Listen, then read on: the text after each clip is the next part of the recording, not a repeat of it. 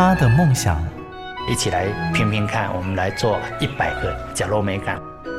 他的认真，我其实我最珍惜的是现在当下的每一分每一刻每一秒。如果你愿意这样去看待你的那个生命历程，你要去实践梦想是一件不难的事情。他们的故事，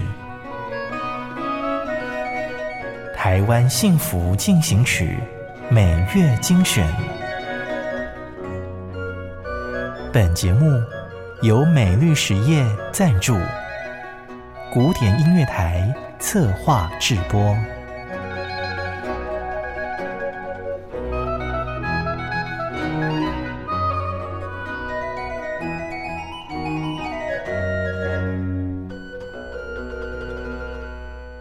现在收听的是《台湾幸福进行曲》，我是节目主持人廖婉君。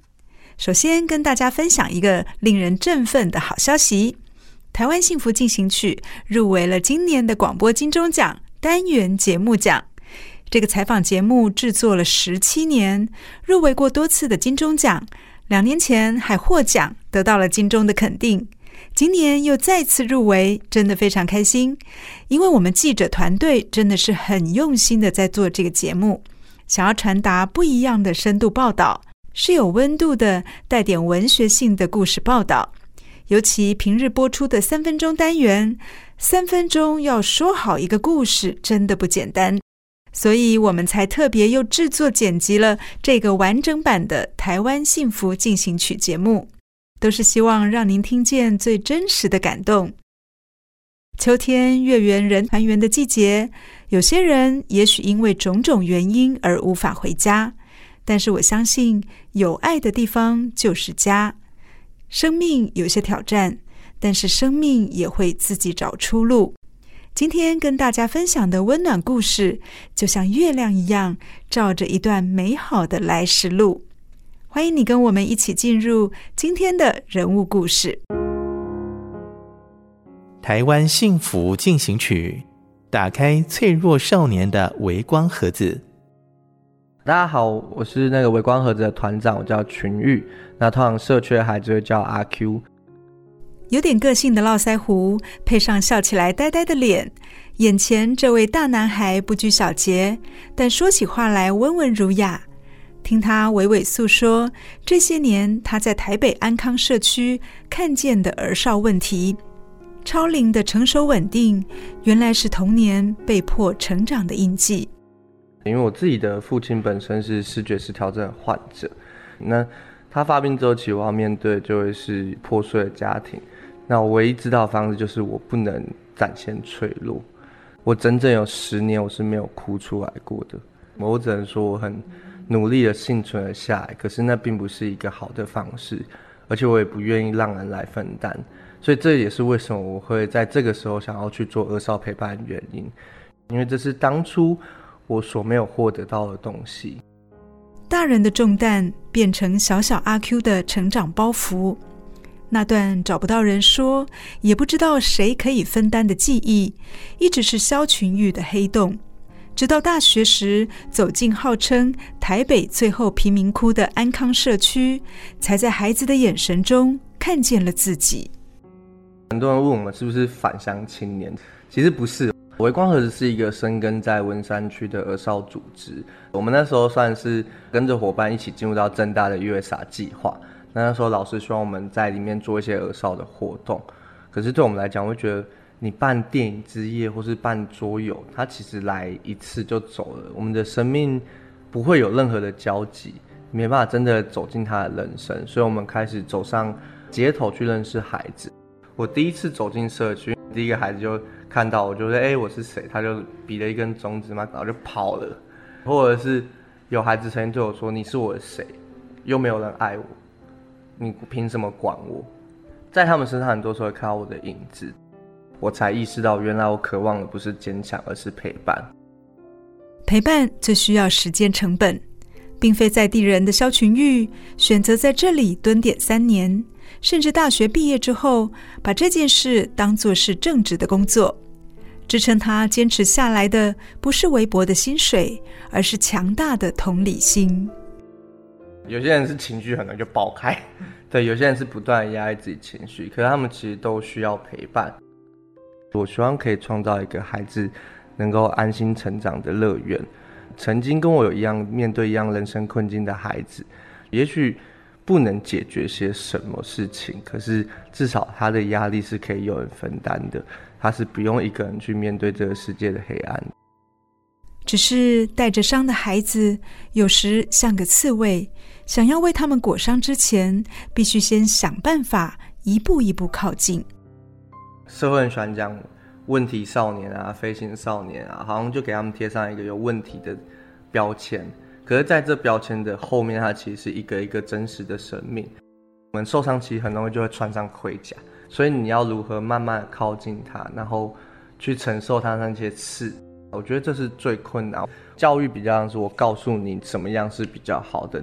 可是陪伴其实是没有这种上对下的感觉的，所以我们在陪伴孩子的时候，其实他们不会叫我们老师，也不会叫我们社工，我们就有点像是一起生活在这里的人。那当孩子有状况的时候，我们会去介入。可是这个介入第一件事情不是说你为什么要这么做，而是我没有要骂你，你可以跟我说吗？我只想知道你怎么了。我 care 你，是微光盒子里最耀眼的光源。他带着孩子找到了安全基地，不再孤单。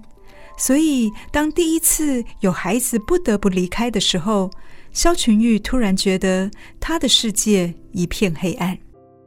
孩子一直跟我说：“不要，不要，他不要离开这里，因为他的状况，家里状况是真的没办法再抚养他。”他哭着抱着我，然后我记得。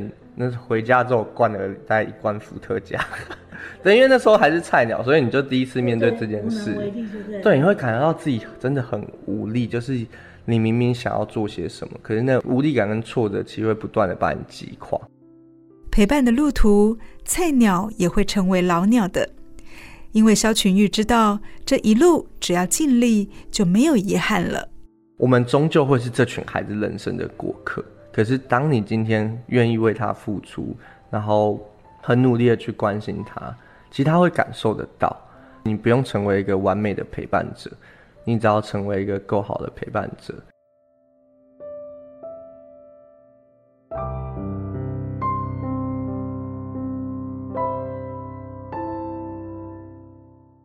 大家就会说：“哎，这里很危险啊，没事不要靠近啊。”一个台北。两个世界，将近九成低收入户的木栅安康社区，不知不觉成为当地的禁区，却在二零一八年吸引了就读资商心理的萧群玉来到这里。后来，他更用长期陪伴的儿少服务，想留住孩子生命中的光。很多人就会觉得，哎，微光盒子是微光，就代表要带给孩子希望。可是我们觉得，其实我们没有那么的伟大。我们觉得孩子才是一道道小小的光芒，只是这个光芒很多时候它会在发光发热之前被现实的环境所熄灭，所以我们希望创造的是一个盒子，一个可以陪伴他们成长，然后直到他们有一天可以发光发热的盒子。先天家庭失调，后天环境不给力，让台北市安康社区长大的孩子一次一次的被漏接。还好三年前，微光盒子的创办人萧群玉。走上街头，认识孩子，积极地拉他们来据点参加活动，努力营造孩子们心中的归属感。目前服务的孩子大概是二十几位，那年龄层从小一到二十二岁都有。可其安康社区有个很特别的地方，他这边的孩子是从小一起长大的，一起玩的。找到一个孩子，他就把他的兄弟姐妹带来，甚至把他的朋友带来，所以我们其实就变得非常的跨年龄层。从小孩到青少年，都是他们陪伴的对象。而跟团长阿 Q 一起受访的，还有一位看起来像大学生的邻家女孩，绰号叫阿嬷。她是台湾儿少玩心教育协会微光盒子的发展部部长。只是啊，这位部长没有官威，只有玩心。大家好，我是微光盒子的绝璇，那孩子都会叫我阿嬷。我就是很喜欢去搭讪小孩。其实很重要一块是对于孩子们保持着好奇的心，我想要去理解这个人。那平常你都在做些什么？有的孩子蛮快的，就是他可能蛮容易跟人互动，然后会愿意讲话。那有的孩子甚至在我们据点旁边观察了一年多两年，他会出现，可是他就是默默默默的观察。非营利组织微光盒子长期在台北安康社区陪伴儿童青少年，而孩子们口中的阿嬷少女，用好奇心和善于观察的眼睛，虏获许多角落生物的信任。我们后来也有跟着孩子们在社区里面晃啊晃，他带我们去走他们的秘密基地、他们的壁咚墙、他们的尿尿小站。我们就邀请孩子，我们就说，你要不要来当社区导览员？然后他就说：“哦，我可以吗？”那时候在社区里面玩密室逃脱，然后还玩那个攻占地盘，让孩子们去介绍他们的故事，他们在哪里发生过什么事情。就是其实他们是可以站在舞台前面，然后也可以让别人看见，不是所谓的坏孩子，或者甚至是这个社区就都是只是问题而已。协会在文山区旧式公寓的楼上。打通后的宽敞空间，一眼望过去，没有课桌椅，也没有任何的家具。阿 Q 说，就是想让孩子更自由的呼吸。我们其实不做所谓的课业辅导，因为当初找到这些孩子的时候，他其实就是不喜欢念书。那我们用的其实就是游戏的方式，然后我们不会要求孩子要做任何事情，而是我们就是陪着孩子去聊天。那这是我们的日常陪伴。这里不是家，这里不是学校。但如果你找不到你自己该待在哪里，找不到一个归属，那就来我们这里，这里永远是他们的归属。然后我们也许没办法给他钱，没办法给他工作，可是我们会陪伴他们去面对这一切。不过，自由不是什么都可以，在自由之前，孩子必须先自律，同时让孩子明白，就算犯错。只要知错能改，善莫大焉。有人会问说：“哎，可以骂孩子吗？”我们说：“我们就会骂，就因为我们也是必须要保持真诚一致的。”然后我印象深是有一次孩子偷了一台汽车，他半夜打给我，就说：“偷什么车？脚踏车？”他说：“没有。”我说：“哎呦，进化变机车。”他说：“不是，我偷了一台汽车。” 后来我们就把他带去警察局。孩子一开始他很生气，可是隔天我们就和好了。对，那是因为他知道他犯了错。可是我们不会因为他今天偷了这台车，而改变我们对他的看法，改变我们对待他的方式。有人说，没有期待就没有伤害。一心想做儿少服务的玉璇和群玉，也有一段练习等待的心路历程。我觉得那个期待不是说一定要多好，而是。我自己内心会有一个想法，会觉得说，我花蛮多时间陪伴你的，然后就是我们也一起做了很多很多的讨论。可是就是来来回回，孩子会起来，又会掉下来。一开始会是挫折，可是慢慢慢慢的也会发现说，其实这群孩子需要的并不是一个期待或是目标，而是当他们知道他们掉下来的时候，其实有人愿意相信他。然后有人愿意等待他，我觉得那个等待是我在过程当中也是慢慢去学习跟练习。很多人身上心里都会有一些伤，它也许会结痂，让你觉得好像看不太到。可是你每次碰触的时候，它就是一个痛。也是因为有这群孩子，其实我才有力量去面对自己的伤口，珍惜每一次的相遇，成为孩子生命中的好人。也许他就会成为下一个守护微光的人。儿少工作大家听到好像都是很成功的案例，但不得不说，我们就是九十八痛苦跟十八的快乐。其实有十趴的看见孩子改变跟成长的那一刻，就你会觉得这一切是有意义的。过程当中也有好几次累到很想放弃，然后甚至。觉得这件事情其实大家也不看好，大家就会觉得你那么傻，为什么要做这些事情？可是看到孩子们，他觉得这里是他的归属，所以他们会知道说，就是慢慢慢慢走到今天，其实很不容易。对，所以我觉得自己的转变也是变得更能够接纳，更可以包容，然后更能够坚持自己要做的事情，然后也更相信自己。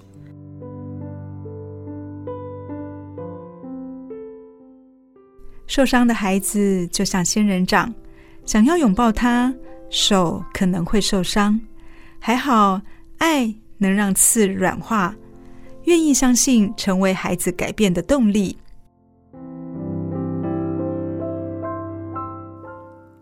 感谢你的收听。如果你喜欢我们的节目，欢迎在 Apple Podcast 评分五颗星，并且留言。如果你是用 Spotify 等其他 App 的平台来收听，也请帮我们分享给你的朋友。我们下期再见，拜拜。真的很感谢默默为这块土地付出的每一个人，让我觉得幸福就在身边。我是美绿实业廖禄立，跟你做伙创造温暖的社会。美律实业与您共谱台湾幸福进行曲。